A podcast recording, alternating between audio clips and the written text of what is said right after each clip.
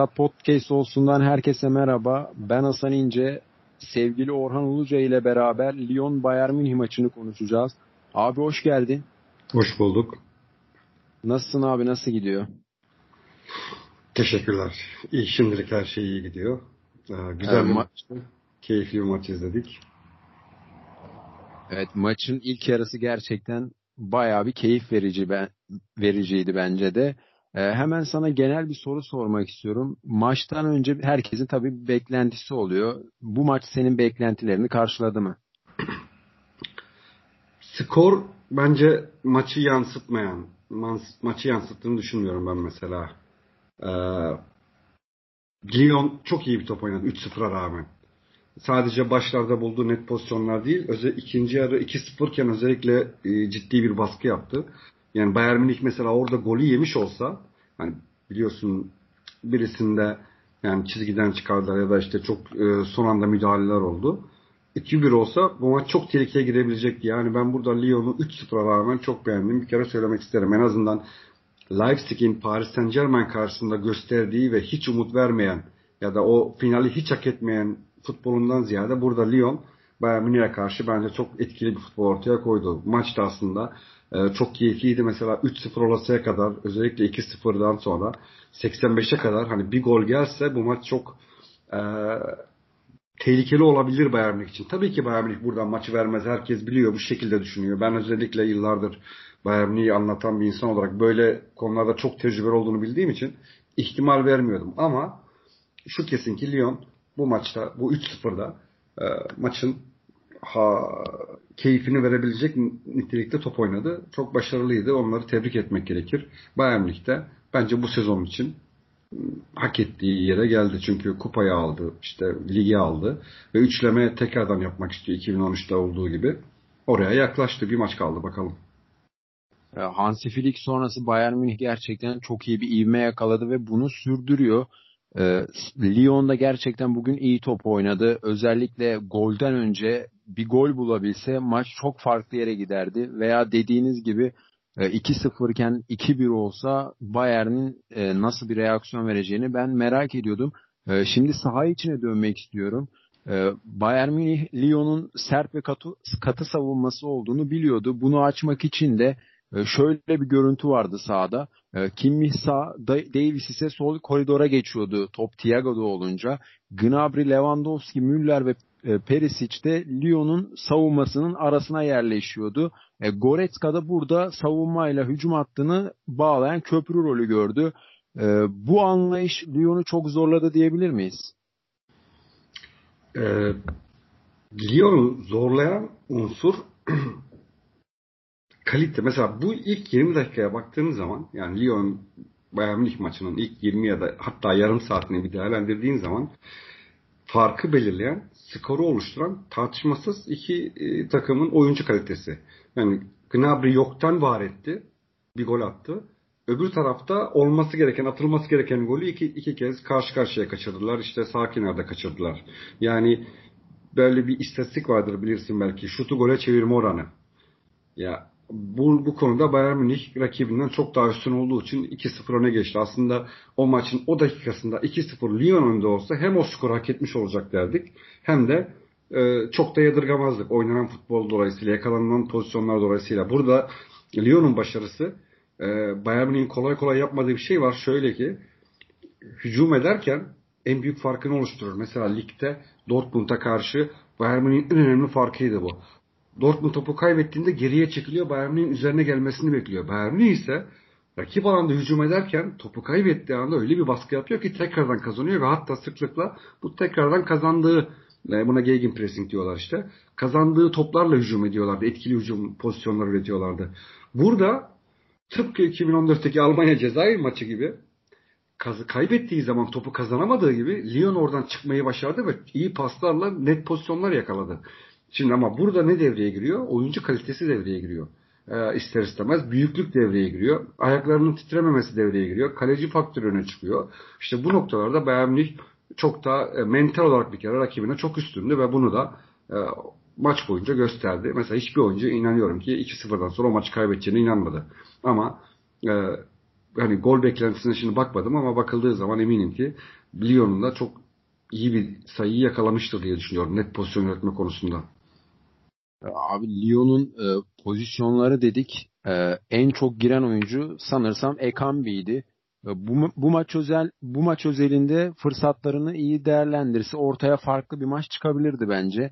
Aslında skora katkı da veren bir oyuncu e, istatistiklerine baktığımızda ama Bayern maçında bal vermeyen arı görüntüsü çizdi. E, Ekambi hakkında ne dersin bu maç özelinde? Fena değil ama işte bu şey vardır. Hmm, nasıl diyeyim sana? Bir iki yerde özellikle ikinci yarı bir, burada Bayern Münih'in bir ekstrası daha var kontra takımlarına karşı. Bunu Hans Flick söylemişti. Ee, belki pozisyon aklına gelir. Hatta Thomas Müller'in çok iyi bir e, açıklaması vardır Alfonso Davis hakkında. Flick der ki Alfonso Davis bizim kontra sigortamız. Ee, Müller der ki işte hatta çok tatlı bir betimlemesi vardır oyuncu, rakip oyuncu kendine zamanı bulduğunu lay lay long gezerken bip bip arkadan Münih'in roadrunner olan Alfonso Davis gelir ve topu alır. Bu, bu ikinci yarıda bunu çok sık gördük. Ve Ekambi'den aldı galiba yanlış hatırlamıyorsam ya da işte e, hızlı hücumlarını kesti. Burada biraz e, yavaş düşününce de yavaş kaldılar. Ama yine de e, tehlikeli ve yıpratıcı olduğunu söylemek gerekir. Kolay değildi. E, ve Bayern savunmacılarının son hamlede, son gücünün son anını kullanarak, sonuna kadar kullanarak son anda ekart ettiği pozisyonlar oldu. Bence problem biraz daha şunda kaynaklanıyor. Bu tarz takımlara karşı çok soğukkanlı ve çok iyi bir golcünüz olması gerekir. Yani şöyle söylüyorum. Lyon zaten çok iyi bir süreç geçiriyor. İşte 15. ligden 7. liğe doğru geçti. İyi formda Rudi Garcia'yla tekrardan çıkış içerisinde ama net golcü burada işi çözerdi. Anlatabiliyor muyum? Yani Bayern Münih'e karşı kesinlikle o e, soğukkanlılığa ihtiyacınız vardı. O eksikti biraz sanki. Ekambi'nin performansından ziyade. E, mesela ne bekliyorsunuz ki? Sonuçta böyle bir takıma karşı iki ya da üç tane net pozisyon bulacaksınız. Bunların birini atsanız bir de oyun üstünlüğü size geçecek. Yani istediğiniz oyuna dönecek maç. Geride bekleyeceksiniz. Daha da fazla bunlardan bulma şansınız olacak. O gol çok o kadar önemli ki ilk gol. Mesela 1-0, 2-0'dan sonra Lyon'un oyun stratejisi nasıl olacak ki Bayern Münih'e karşı? Yani onlara yüklenip oyunu domine edip Bayern Münih'e karşı diş geçirmeniz çok zor. Lyon için ilk gol belki de kritikti. Her şeydi. Ve ilk golü atma şanslarına da yakalamıştı. Dolayısıyla ben o karşı karşıya kaçırılan pozisyonun en nihayetinde e, maçın Lyon adına kritik noktası olduğunu söyleyebilirim. Yani e, nasıl derler dönüm noktası belirleyici olan nokta o ilk kaçırdıkları o şey e, pozisyon. Hatırlarsın değil mi? Evet. Evet evet. Yani... Ee, abi şu dediğin şuraya hemen değineceğim. Net golcü yok dedi. Mesela bir pozisyon vardı. Sağ çaprazda Ekambi geldi. Ee, direkt Neuer yatarak geldiğinde düz vurdu. Orada eğer bir net golcü olsa orada hafif topun dibine girerek kaleye yollardı ve daha sonra da e, senin de dediğin gibi Lyon geride bekleyerek o geçiş hücumlarıyla çok iyi yaptığı işti bugün aslında. Onlarla Bayern'i daha da iyi avlayabilirdi. Tartışması. Zaten burada hep diyorum Almanya Cezayir maçına benzettim. Bu, bu maçın e, kritik noktası hep diyor gegenpressing'tir. Yani o da şudur. Bayern zaten beklenen şey Bayern'in rakip yarı sahaya yerleşip 10 kişiyle 9 kişiyle hücum etmesi ve orada topu kapacak. Bir noktada topu rakibe kaptıracak. Hızlı bir şekilde topu geri alırsa belki daha da iyi hücum edecek ki böyle bir iki hücumu vardı. Ama tıpkı Almanya Cezayir maçında topu eğer Lyon kapıp işte o dördüncü dakika mıydı? Daha maçın dördüncü dakikasında bile yani Mem Memphis Depay'ın kaçırdığı kaleciyle karşı evet. karşıya. İşte kaçırıp da topu geri alamayıp bu şekilde olursa tam tersi net pozisyonu bu sefer Lyon yakalayacaktı. Böyle gitti maç bir ara. Ee, burada golü atacak ya bu çok kritik. Bunu teknik direktörün yapabileceği bir şey yok. Çünkü teknik direktörün işi gücü o pozisyonu yaratmak ve kaliteli oyuncusunu oraya koymak ve o işte karşı karşıya pozisyonuna kadar. Oradan sonra iş biraz da işte oyuncu kalitesine kalıyor. Memphis Depay bu takımın belki de en nitelikli oyuncusu, en bilinen oyuncusu. Yani Manchester United geçmişi var biliyoruz. Daha çok driplingçi ama bir burada bitirici o kadar önemli ki net bir bitirici ya da bir şekilde atılacak olan ilk gol Lyon'un bence belki yine Bayern Münih geçerdi ama bu kadar e, kolay geçirmezdi maçın son dakikalarını. E, Bayern Münih'te işte şu var. E, beşli savunmaya karşı bunu maç öncesinde de söylemiştim. İçeri kırmak her zaman çok önemlidir. E, çizgiye inmekten ziyade. Çünkü neden biliyor musun? Çizgiye indiğinde 3 tane stoper seni karşılıyor Lewandowski'yi. Yine bekle stoper arasında belki bir çizgiye inip pas atabilirsin. O da geriye çıkarırsa etkili olur. Yani pas pas ortadan ziyade, çizgiden ve kenar ortasından ziyade ters ayaklı oyuncuların içe doğru kat ettikleri zaman çok ciddi başarı yakalayacağını düşünüyordum. Öyle de oldu. Ee, ve bence Serge Gnabry'nin golü attığı dakika yoktan var etmesi ve o ilk gol bence maçı bitirdi. Açıkça söylemek gerekirse. Lyon'un e, hamle gücünü elinden aldı. Oyun gücünü elinden aldı. Skor e, tamamen Bayern Münih'in oyunu daha iyi oynamasına yönelik oldu. Ve kritik nokta oldu. Yani şurada 4'te kaçırıp işte hemen e, kaçıncı dakikaydı gol işte geldi. 17'de miydi? E, hayır pardon. Evet. 20, 22'de falan geldi değil mi? 18'de falan ya da ne bileyim işte. 17-18'de gelen ilk gol 4. Ee, dakika ve 18. dakika bence tur finalin adını belirledi. Memphis Depay atamadı. Çok net pozisyonda. Hiçbir şekilde pozisyon değil. Sıfırdan e, işte Serge Gnabry inanılmaz bir şey yaptı. Bu arada işte bu e, oyuncu kalitesi diyorum ben buna. Başka bir şey diyemezsiniz. Bence Lyon 3-0'a rağmen taş gibi top oynadı yani. Söylemek gerekir. Kabul etmek gerekir. Yani Öyle orada Ekambi'den bir de aynı zamanda Evet, evet direkten, direkten döndü. Dönen, yani bu iki pozisyon.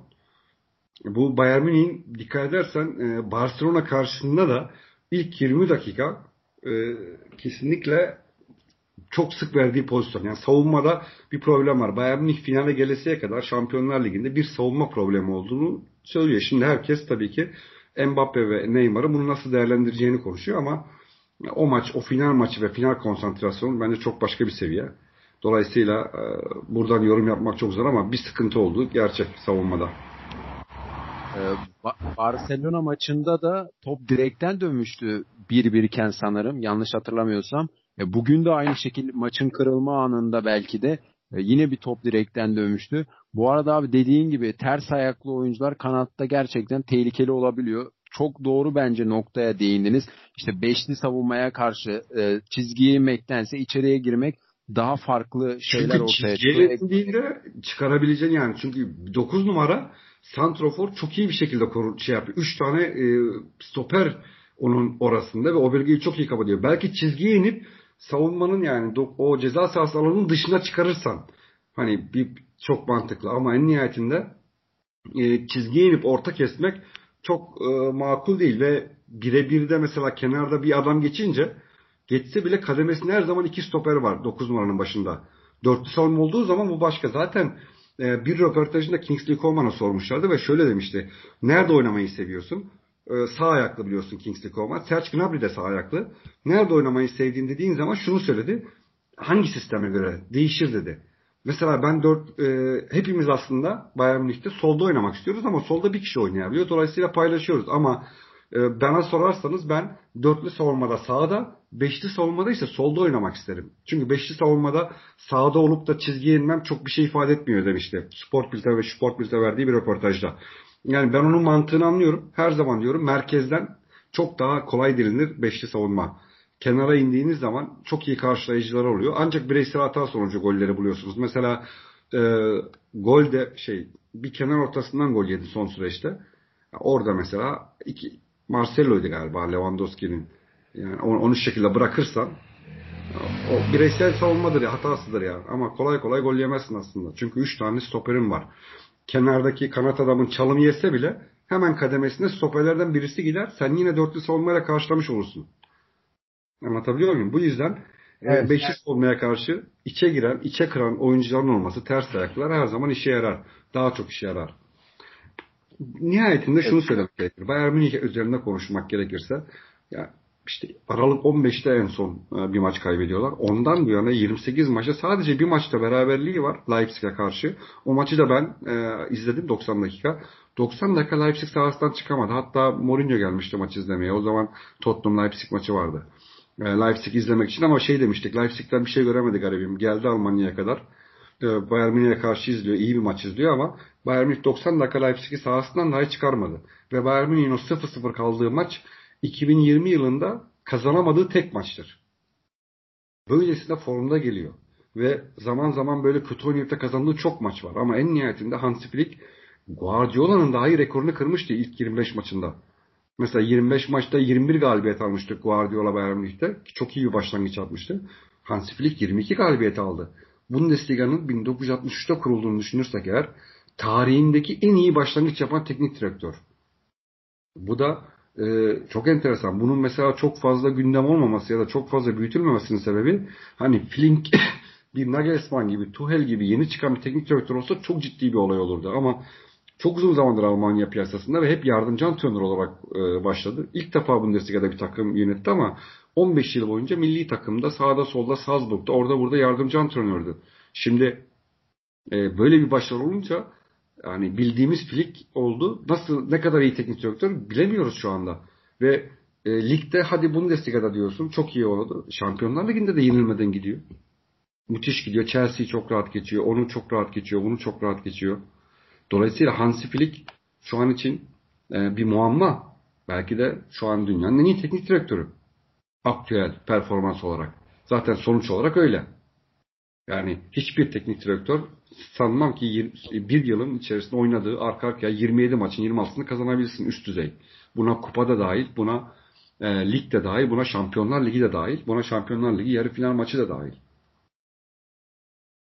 Ee, ya bir de Kovaç'tan kötü bir takım aldı yani sonuçta. Bir formsuz bir takım aldı. Kovaç ilk 5-10 maçında yanlış hatırlamıyorsam 2 e, mağlubiyet, işte atıyorum 2 beraberlik falan almıştı. Yani ee, sonrasında Flick o yani Frankfurt'tan Frankfurt diye geçen seneki Frankfurt değil küme oynuyordu. 5 yemişti.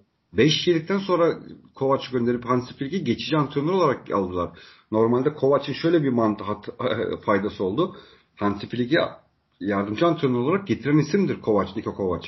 Ve e, hani Hansi Flick eski bayan olduğu için devam etsin bakalım. Biz antrenör arayalım o süreçte dediler. Gönderdiler. Kovac'la devam etmeyi düşünüyorlardı ama işte sonuç o. Şimdi Hansi Flick üst üste kazanınca bir kere hemen arkasından o 5 7 Frankfurt maçının arkasından e, Dortmund'la oynadı. Der Klasikere çıktı ve 4 gol attı yani yanlış hatırlamıyorsam. Ya da çok iyi bir şekilde e, kazandı maçı. Oradan evet. başlayan süreç öyle 4 atmıştı ondan sonra. Öyle bir performans ortaya koydu ki Hansi Flick'le sözleşme uzattı ve e, birkaç oyuncu daha vardı. Allah e, işte X diyeydi sözleşme uzatacak mı uzatmayacak mı diye. Karl-Heinz Rummenigge'nin bir açıklaması var mesela. Bence bu senenin yaptığım e, en iyi anlaşma bizim için en iyi haber Hansi Flick'in sözleşmesini uzatmak dedi. O kadar da değer verdiler bir anda. Geçici antrenör olarak gelip de böylesine e, bir performans ortaya koymak gerçekten çok e, enteresan. Kimsenin beklemediği bir durumdur. Yani Hans Flick'in bu başarısı. Çünkü dediğin gibi oyuncu aynı oyuncu. Bir transfer yapmadılar. Niko Kovac dönemindeki oyuncu aynı oyuncu grubu. Ama bir antrenör değişimi. Çünkü bak orada ne var biliyor musun? Ee, Hansi Flick gelir gelmez o Der Klasiker'de ilk yaptığı iş devre arası gitmek isteyen Uli Hoeneß'in yine son anda durdurduğu Thomas Müller'i kadroya sokmak oldu. Thomas Müller öyle herhangi bir oyuncu değil. Bayern Münih'in saha içerisindeki lideri dışındaki lideri de. Ee, çok başka bir oyuncu. Hansi Flick'in en büyük avantajı milli takımda kariyeri 10 yılı aşkın bir süre milli takımda olduğu için Bayern Münih'teki oyuncuların çoğunu işte Hans, e, bugün aldıkları Leroy Sané, Goretzka, Kimmich, Miller bunların hepsini çok iyi tanıyor ve bunların hepsini bir anda mutlu etti. Ancelotti'nin gitme sebebi bile Bayern Münih'ten İspanyollarla sürekli yemek yemesi olarak gösterilir. Daha yakın olması. James Rodriguez'e o zaman da Thomas Müller yine yedek kalıyordu. Thomas Müller gerçekten çok önemli bir oyuncu. E, performansıyla değil sadece. Bayern Münih'in altyapısından yetişmiş ve bütün e, oyuncuları Simge motive oyuncu. He? Simge oyuncu diyebiliriz Bayern Münih için. Simge oyuncunun içinde bir liderliği var. Yani kendisinin dışında gelişen olayları da sorumluluk sahibi. Mesela bak hiç unutmuyorum. Şöyle bir görüntü var yani 2013 final olduğunu düşünürsek Thomas Müller 89 doğumlu 23-24 yaşındaydı daha. 1-0 gole attı çıktı 113'te. Chelsea'ye karşı Şampiyonlar Ligi finali. Arkasından Drogba golü attı 1-1 oldu ve maç penaltılara kaldı. Kimse penaltı atmak istemiyor. Takımın ilk 5 penaltıcısı arasında düşünebiliyor musun? Kaleci Neuer var. İlk 5'te. Hani uzasa penaltı atılsa ayrı bir konu. Çünkü e, Thomas Müller gitti. O görüntüleri ben çok sonradan izledim. Kader arkasından. To Anthony Timoşka 30 yaşında adam. Nasıl sen penaltı atamazsın diye sus şişesini fırlatıyor. Yani çocuk gibi kalıyor Timoşçuk 23-22 yaşındaki Thomas Müller'in karşısında. O kadar bütün herkes tek tek geziyor, moral veriyor. Bak saha içerisinde sürekli onun sesini duyuyorsun. Liderlik yapıyor bu takımı ve sen bu oyuncuları kazanmazsan her zaman dikkat ettiği şey şu. Yerli Alman grubu. Bu çok önemlidir. Bunu kazanıp bunu elde tutacaksın. Bunlar seni başarıya götürür. Orada Neuer var, Joshua Kimmich var mesela, işte Goretzka Alman milli takım oyuncusu. Ee, işte diğerleri bunlar takımı kurar, sahiplenir, oluşturur. Teknik direktörün %50 görevini azaltır. Ve Hansi Flick bunları kazandı. Zaten bunlarla yakındı. Leroy Sané'nin alınma sebebi de odur. Dortmund'la ikisi yarışıyorlar. Alman milli takımının ne kadarını paylaşacağız diye. Bu çok önemlidir çünkü. Oradaki yerli grup başarıyı getirir. Ve hani şimdi dün Nagelsmann Paris Saint Germain karşısında diyor ki onların iki oyuncusu bizim takımın on katı diyor. Mbappe ve Neymar. Neymar'ın gelişi belli, fiyatı belli. Haklı. Ama bugün aynı şey Lyon diyebilir mi? Bayern Münih'in ilk çıkan ilk 11'inin verilen bonservis 80 milyon toplamına. İlk 11'den bahsediyorum. Sonradan giren Hernandez'i falan saymıyorum. Tabii ki Hernandez tek başına 80 milyon ama e, ilk 11'e baktığın zaman oyunculara yani işte mesela Müller, Alaba altyapı, Lewandowski bonservis elinde geliyor. Gnabry'i 8 milyon aldılar. Perisic kiralık. Kimmich 8.5'a geldi. İşte bir Thiago var 25. E, atıyorum. Orada e, başka da öyle çok bir şey yok. Allah, e, ya bir de Boateng, Neuer vardır 30 milyon. Ya, o toplamda 80 milyon. Bu Premier Lig'deki iki oyuncu parası. Alt yaş, e, alt takımlarda Aston Villa 115 milyon harcadı sadece bu sene. Bayern Münih mesela bugün finale kaldığı Paris Saint Germain'in tam zıttında duran bir kulüptür. Yani Alfonso Davis 10 milyondur. E, atıyorum. Yani çok ciddi bir paralara değil. Tabii ki maaşları Bayern Münih'te oynadığın andan itibaren yükselir, üst seviyeye gelir. Ya da işte bir güç vardır. E, atıyorum alabilirsin, şey yapıp tutabilirsin. Dortmund'a göre mesela en büyük farkı Bayern Münih oyuncuyu tutar. Dortmund iki yıl sonra elinden gidecek diye bakar. Son dönemde yapılan tartışma Ulu Hönes'in geldiği nokta. Ama dün Nagelsmann'ın Leipzig'in yaptığı eleştiriyi bugün Lyon yapamaz. Çok çok çok büyük bir e, para verilmiş bir fark yok ortada. Keşif var, altyapı var, şu var ve en nihayetinde inanılmaz bir seviyede ve inanılmaz bir kulüp yönetimi söz konusu.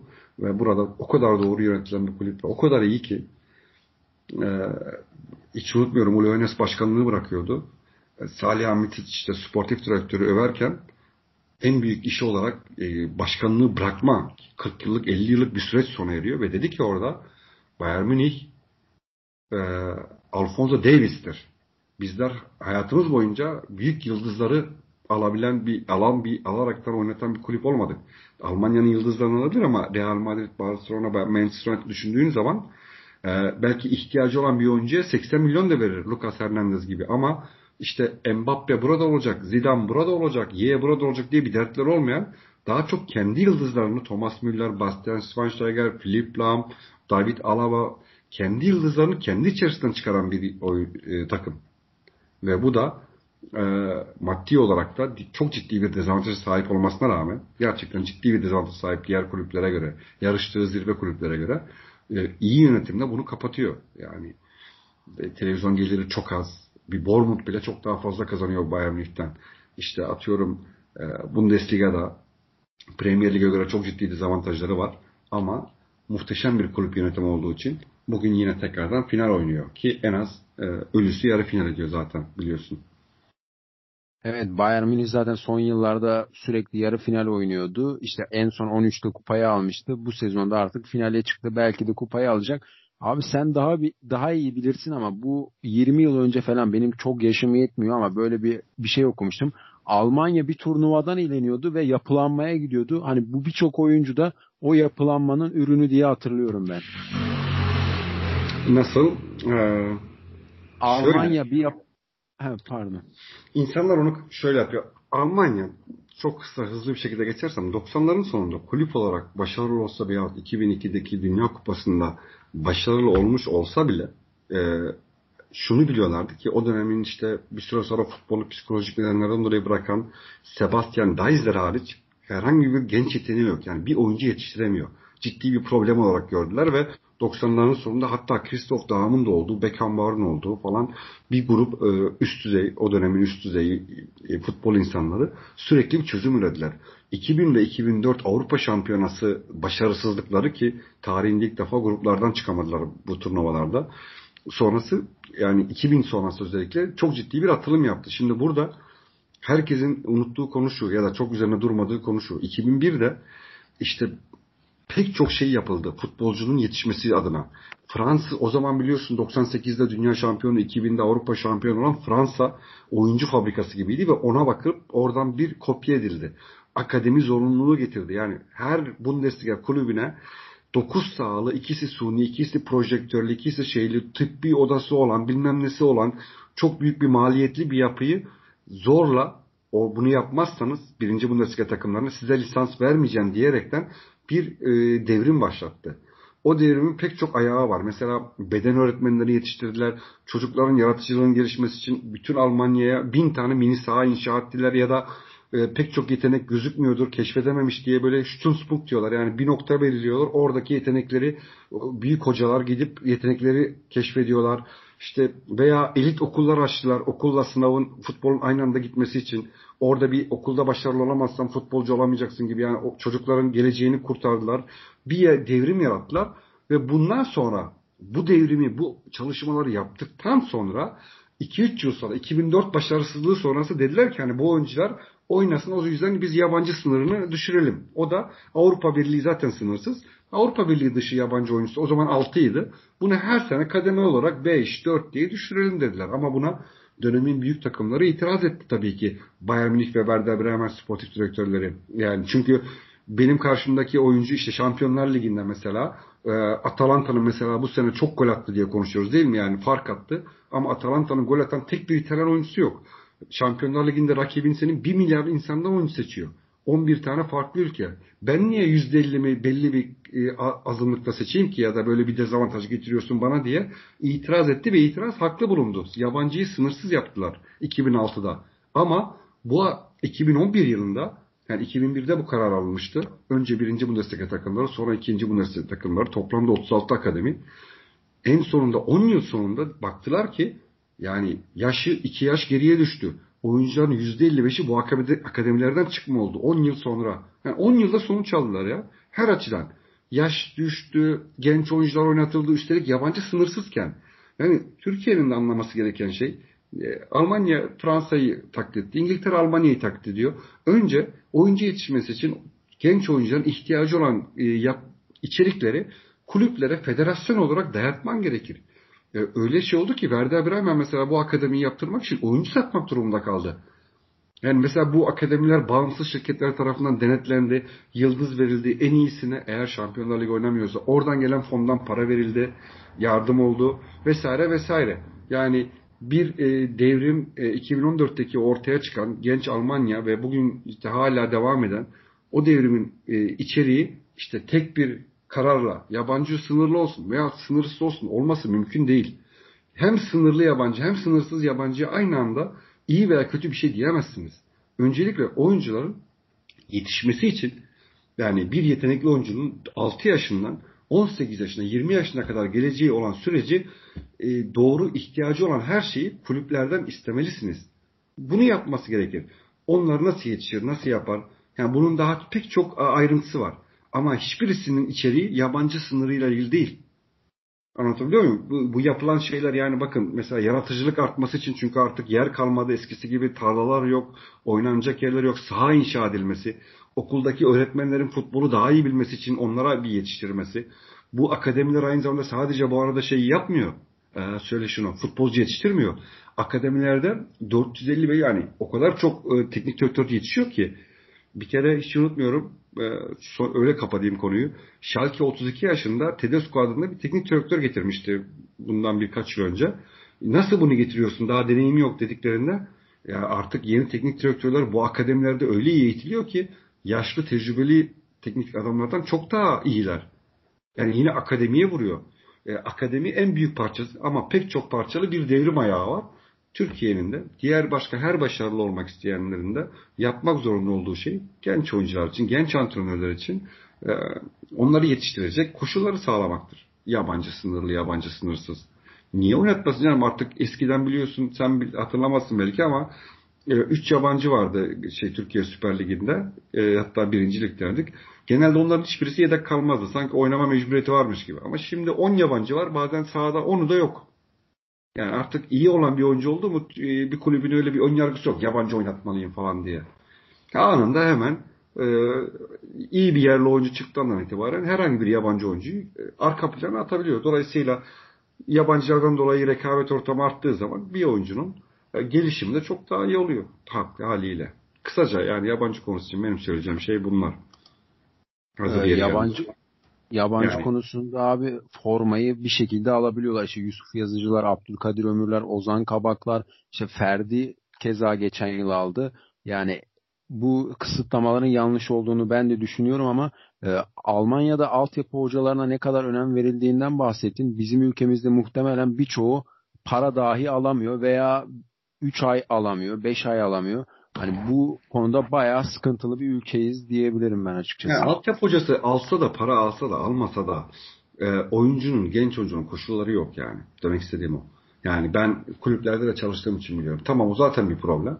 Ama sanki bir hocanın kişisel becerisiyle olacak bir şey değil. O bu mesela o sana söylediğim maliyetli akademik dayatılan o akademiden e, her kulüp bunu yapsa orada doktorlar var, pedagoglar var, o bu işin okul kısmı var. Bu işin pek çok kısmı var.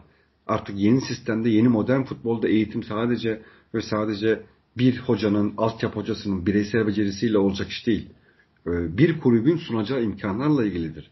Daha Altın Ordu şu anda çok iyi yapıyor galiba. Efendim? Altın Ordu şu anda bunu çok iyi yapıyor galiba. Evet. Altın Ordu bunu e, buraya yatırım yapıyor. Ciddi bir şekilde yatırım yapıyor. Ve bunun sonucunu yani Altın Ordu çok iyi bir örnek. Türkiye futboluna iyi bir örnek. Şu açıdan iyi bir örnek. Yani e, bir yere yatırım yapıp bir şey yaparsan sonuç alabiliyorsun. Demek ki yabancı sınırının olması olmaması değil de bu iş yatırımla ilgili bir durum. Eğer ki kulüpler bunu yapmıyorsa ki bunun da nedenleri var.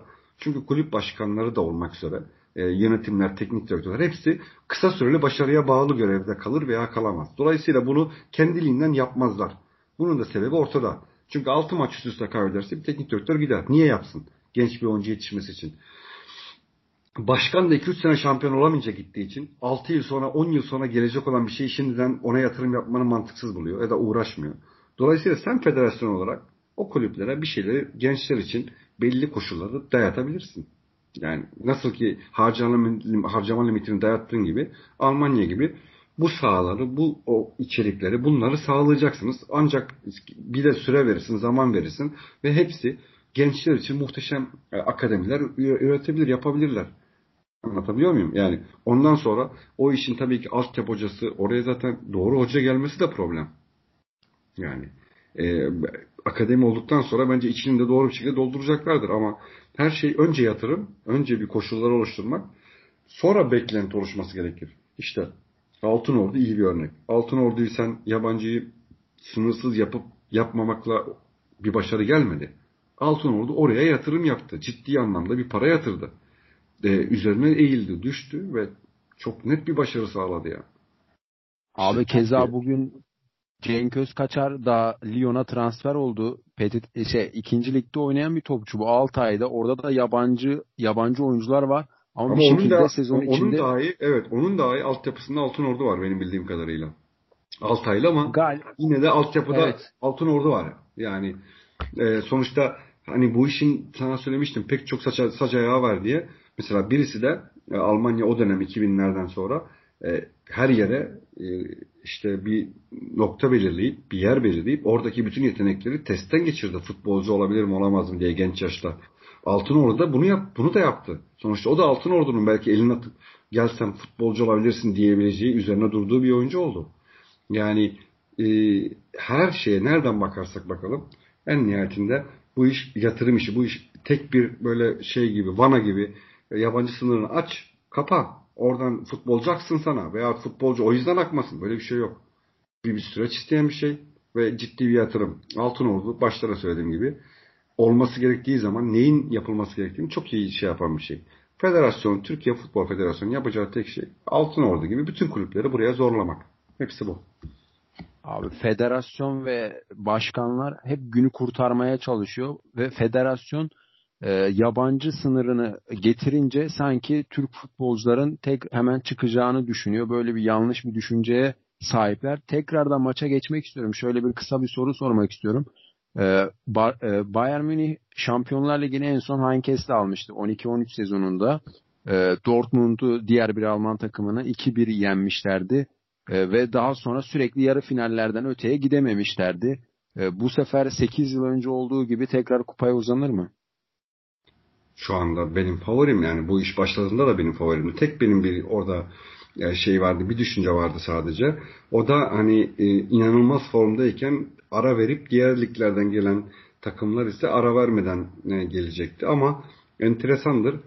Fransa ligi kapatmasına rağmen iki tane Fransız takımı geldi. Almanya ligi e, bir ay sonra oynamasına rağmen onlar da dinlenmiş olarak gelmesi daha avantaj oldu gibi geldi bana. Yani yarı finalde iki Fransız, iki Alman olması ve ligleri devam ederken hemen arkasından Şampiyonlar Ligi'ne geçiş yapan İspanya ve İngiltere liglerindeki takımlar elemesi bence bununla da ilgisi olabilir ya da bir parça etki etmiş olabilir. Bu da enteresandır yani başka açıdan. Ama eğer e, böyle bir şey olmasaydı ben direkt adayım. E, Bayern Münih'ti ama şu anda e, iki iyi takım var. İkisi de çok kaliteli teknik direktörü var. Çok kaliteli oyuncuları var ve her iki takımda Paris Saint Germain ve Bayern Münih'te çok şey yapabiliyor. Yani sadece oyunu domine etmiyorlar. Kontra da oynayabiliyorlar isterse.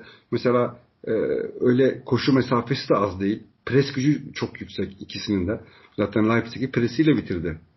Ee, Paris, o yüzden şey, Paris Saint Evet yani e, dolayısıyla net favori diye net böyle çok rahat alacak diyemem belki ama Bayern Münih benim için Paris Saint Germain maçında favorisi ama bu savunma sorununu bakalım nasıl halledecekler. Evet bugün gerçekten savunmada çok yani beklemediğimiz şeyler gördük ama senin abi en başta dediğin gibi final maçının e, heyecanı işte konsantresi farklı oluyor. E, şimdi de Almanya'yı çok yakından takip ettiğini bildiğim için abi Thiago'yu sana sormak istiyorum. Liverpool'la anlaştığı iddiaları var. Hatta birçok takım arkadaşına da bunu transferini söyledi. Ya, Thiago çok kaliteli oyuncu. Bunda şüphe yok ama e, bu sezon ve geçtiğimiz zamanlarda da sakatlık problemleri olan bir oyuncu ve son zamanlarda da çok istikrarlı olduğunu söyleyemeyiz. E, sence Thiago Liverpool'a transfer olması durumunda başarılı olur mu? Başarılı olur. Thiago çok önemli bir oyuncu ama Thiago geldiği günden Ee, Thiago geldiği günden bu yana zaten çok başarılıydı. Tek problem var Thiago'nun. Ee, o da şu nedir o? Sakatlık. Yani Thiago'yu engelleyen şey sakatlık. E, Thiago inanılmaz iyi bir pasör. inanılmaz iyi bir tekniğe sahip. E, çok üst düzey bir e, topa sahip olma oyunu oynuyorsanız e, gerçekten inanılmaz iyi bir e, yardımcı olabilir size. E, çok çok klas, çok zarif ayakları var. Teknik kapasitesi çok üst ve aslında formda olduğunda sanılanın aksine ya da ilk yıllarında olduğu gibi mesela kritik goller de atmıştır. İşte bir tane şut kartı attığı var hiç unutmuyorum 2-1. Yani şu tür hücuma da daha fazla katkı verebilir. Ama yanına koyacağınız ikinci bir e, ikili onu çok iyi tamamlaması gerekir. Liverpool'da da oynar. Bayern Münih onu bırakmak istemiyor ama benim bildiğim kadarıyla eşinin ve tekrardan İspanya'ya dönme niyeti vardı ve bu yüzden sözleşmeyi imzalamıyordu. E, nihayetinde çok değerli bir oyuncu. Liverpool'da da katkı verir kesinlikle. E, çünkü özellikle Liverpool'un artık bu şampiyon olduktan sonra çokça maçı e, %70'e yakın pas topa sahip olmayla oynadığı zaman Thiago tarzı bir oyuncunun çok daha fazla yardımcı olacağını düşünüyorum. Tipik Klopp futbolunda gerçekten tipik Klopp futbolunda üçlü orta saha daha fazla böyle iki yönlü oyunculardan kurulur. Goretzka gibi işte. Hani biraz on numara ama yine de Wijnaldum. Yani en güzel örnekleri bunların Henderson ya da işte, e, işte şimdi Fabinho mesela. Yani bu oyuncular e, bun, bunların yanına biraz daha yumuşak ayaklı, biraz daha topa daha kolay sahip olabileceğimiz, daha fazla hükmedebileceğimiz bir Thiago opsiyonunun gelmesi bence Liverpool adına çok doğru. Ama Thiago şu anda çok istenilen bir oyuncu. Bakalım gidecek mi? Yani Bayern Münih'ten çünkü oyuncu almak çok kolay değildir. Ama e, iş, şöyle bir şey de vardır her zaman. Eşi istemediği zaman e, işler karışıyor. Aslında Liverpool araya girmese e, ve bir ihtimal ya Bayern'de kalırdı ya da İspanya'ya dönerdi. Benim okuduğum röportajlarda biraz öyleydi durum ama şimdi işler iyice değişiyor tabii ki. Ee, abi zamanınız varsa bir maçla alakasız bir soru daha sormak istiyorum açıkçası. Biraz Türk futboluyla alakalı. Son bir soru. Buyur. Tabii. Ee, abi bugün gördüğümüz maçta işte Dinayer, Marcelo gibi ve Marsal gibi oyuncuların e, stoperlerin Türkiye'den yolunun geçmesi ve keza Çağlar, Merih, işte Mert Çetin, e, Cenk Özkaçar ve bir iki tane daha sayabiliriz. E, Türkiye Ligi'nin e, stoper konusunda artık böyle bir seviyesinin olduğunu söyleyebilir miyiz? Burada başarılı stoper Avrupa'da da başarılı olabiliyor diye. Hmm. Yani Çağlar Merih olayı, Çağlar Ozan Kabak ve Merih Demir olayı biraz daha farklı. Çünkü bu oyuncular bence şöyle söyleyeyim. Stoper yetenekten çok eğitimle ilgili bir problemdir. Yani bir stoperin yeteneği e, oyun bilgisinden daha önemli değildir. Anlatabiliyor muyum? Dolayısıyla e, bizde stoper yetişmiyordu. Yani çok Türkiye'nin en büyük problemiydi. Yani yetişmiyor dediğim tabii ki Alpaylar, Bülent Korkmazlar çok iyi stoperlerimiz vardı yurt dışında da olmuş ama büyük anlamda... Bir dönem Mehmet Topal oynadı abi yani. Yani ama şöyle bir şey var. Mesela Çağlar'da, Ozan'da, Merih'te genç yaşta yurt dışına giderekten var olan özelliklerini iyi bir eğitimle e, birleştirerekten üst düzey stoper oldular. Marcelo bence iyi bir keşif ama e, Marcelo ve bunların dışında konuşmak gerekirse zaten e, şey e, Dinayer mesela çok genç geldi. O yaşta belki stoperler bazen problem yaşayabiliyor ama zamanla çok üst düzeye gelebiliyorlar. Jason Dinayer'i ben mesela çok beğenmezdim Galatasaray'dayken. E, hızlı veya çok özellikler olsa da hani stoper bölgesinde beğenmezdim. İyi bir oyuncu zaten Belçika milli takımında oynuyordu. E, ama bir stoperi değerlendirmek her zaman için mesela 25'ten sonra daha iyi bakarsın, daha iyi görürsün. 25'e da genç yaşta artık bu arada son dönemde çıkıyor. Eskiden daha azdı. Yani Bülent Korkmaz'ın 18 yaşında işte Şampiyonlar Ligi'nin o zaman Şampiyon Kulüpleri Kupası'nda direkt o oynaması gibi durumlar çok nadir rastlanan durumdu. Genelde stoperin yani prime time'ı 27-28'dir, 30-31'dir bazen. 18, 19, 20, 21 çok problemli ama yeni dünyada sanırım onlar da biraz değişti. Jason Dinayer değil ama zaten Marcelo iyi bir keşifti bence. Ben onu Hannover'deyken de beğenirdim. Bence iyi bir keşifti. E, küme düşme hattında olmasına rağmen Beşiktaş'ta da çok iyi kendisini parlattı. Ve Lyon'da da doğru bir teknik direktör. Yani biraz da teknik direktörle de ilgili bu. Yani örnek vermek gerekirse Klopp ve şeyi hep bir arada tutarım ben. Ee, Van Dijk Klopp mı? ve hayır Türkiye'den Şenol Güneş'i. Bu evet. iki teknik direktör mesela kendisine gelen oyuncuları öyle değer katıyor ki yani atıyorum Bakan bu geliyordu hiç beğenmiyordum çok gol kaçırıyordu. Bursa Spor'da sonra 40 milyona Çin'e falan gitti yani. Hatırla Şenol Güneş'in olduğu bütün takımlar yani 96'daki evet. Trabzon bile 96'daki Trabzon'un bütün oyuncuları milliydi. O günü Hamisi, Lemisi, atıyorum Şotagol Kral oluyordu. Hepsi çok değerliydi. Daha sonraki ikinci Trabzon ve iyi döneminde hani Kolmanlı Selçuk döneminde de hepsi iyiydi. Bursa Spor'a geldi Şenol Güneş. Ya hepsi mi transfer yapar ya? Fernando, Ozan Tufan, atıyorum X, Y, Z, 6-7 oyuncu milli takıma gidiyordu Bursa Spor'dan. Beşiktaş'ta da aynı şekilde yani oyuncuya çok ciddi değer katan potansiyelin üzerine çıkaran bir e, yapısı vardı Şenol Güneş'in. Yani mesela Mario Gomez bile düşüşteydi falan bir anda yine e, üst düzeye gitti. Alman milli takımına kadar yükseldi. Bu Şenol Güneş, Jürgen Klopp da böyledir aynı şekilde. E, o yüzden e, şunu diyeceğim yani bence e, mesela Rudi Garcia gelmese Marcelo'yu düşün. Ya küme düşme hattındaydı Lyon neredeyse. 15. ligden 7. liğe geldi. Anlatabiliyor muyum? Ee, o yüzden iyi teknik direktör biraz şans işidir bu. Yani ben mesela her zaman oyuncu olsaydım Klopp'la çalışmak isterdim yani. Doğrusunu söylemek gerekirse. Ya da Şenol Güneş'le çalışmak isterdim. Beni bambaşka bir e, seviyeye getirirdi muhtemelen. Ben mesela Werner olsaydım Klopp'u seçerdim. Anlatabiliyor muyum? Yani evet. Mesela e, Tosic'i düşün ya. Tosic neydi? Marcelo ile iyi bir ikili oldu yeri geldi. Aranılan adam oldu yani. Sol bekte bile problemli olan oyuncu. Marcelo Tosic ikilisi. E, bambaşka bir seviyeye geldi şeyle beraber. Şenol Güneş'le beraber. Cenk Tosun bilmem kaç milyona nereye gitti? Yani bu Kapalı açıdan... olan Talisca. Talisca tabii bak kaç milyona gitti 40 milyon yani ya da Abu Bakar'ı bir daha öyle görebilir miyiz yani? Bu Şenol Güneş her zaman söylüyorum. Oyuncu olsa ben takıma değil teknik direktöre giderdim. Rudi Garcia da bugünkü Marcelo için büyük bir şans. Yoksa e, Lyon dediğin gibi böyle bile tarihinde kaç yıl sonra Avrupa'ya gidemiyor. Lyon düşünebiliyor musun? Yani o kadar kötü bir sezon geçirdi. En nihayetinde e, stoperler, iyi stoperler gönderdi veya işte bu bence tabii ki bu iyi önemli bir ayrıntı. Hem Marcelo'nun hem Diner'in Türkiye Süper Ligi'nde oynamış olması e, bence de kesinlikle e, dikkate değer bir durumdu. Ama e, dediğim gibi aynı Olimpik Lyon'u düşünün. Aynı maça dönersek Bayern Münih'i düşünün. Ko Kovac altındaki Bayern Münih. Oyuncu aynı. Lyon'u düşünün. 15. olmuş çok başka bir seviye ama bir Rudi Garcia geliyor, bir Hansi Flick geliyor, Beşiktaş'a bir Şenol Güneş geliyor. Artık oyuncuların ne yapacağına bakmıyorsun. Yani hiç unutmuyorum. Gerçi çok yanılmadım ama mesela Şakir'i bana göre hep derim Anadolu topçusu. Bayern Münih'ten beri takip ederim. Liverpool'a gitti. Hemen dedim ki her şey olabilir. Klopp'a gidiyor sonuçta. Hemen yanılabilirsin yani. Hemen yaptığın bütün yorum çok komik kaçabilir.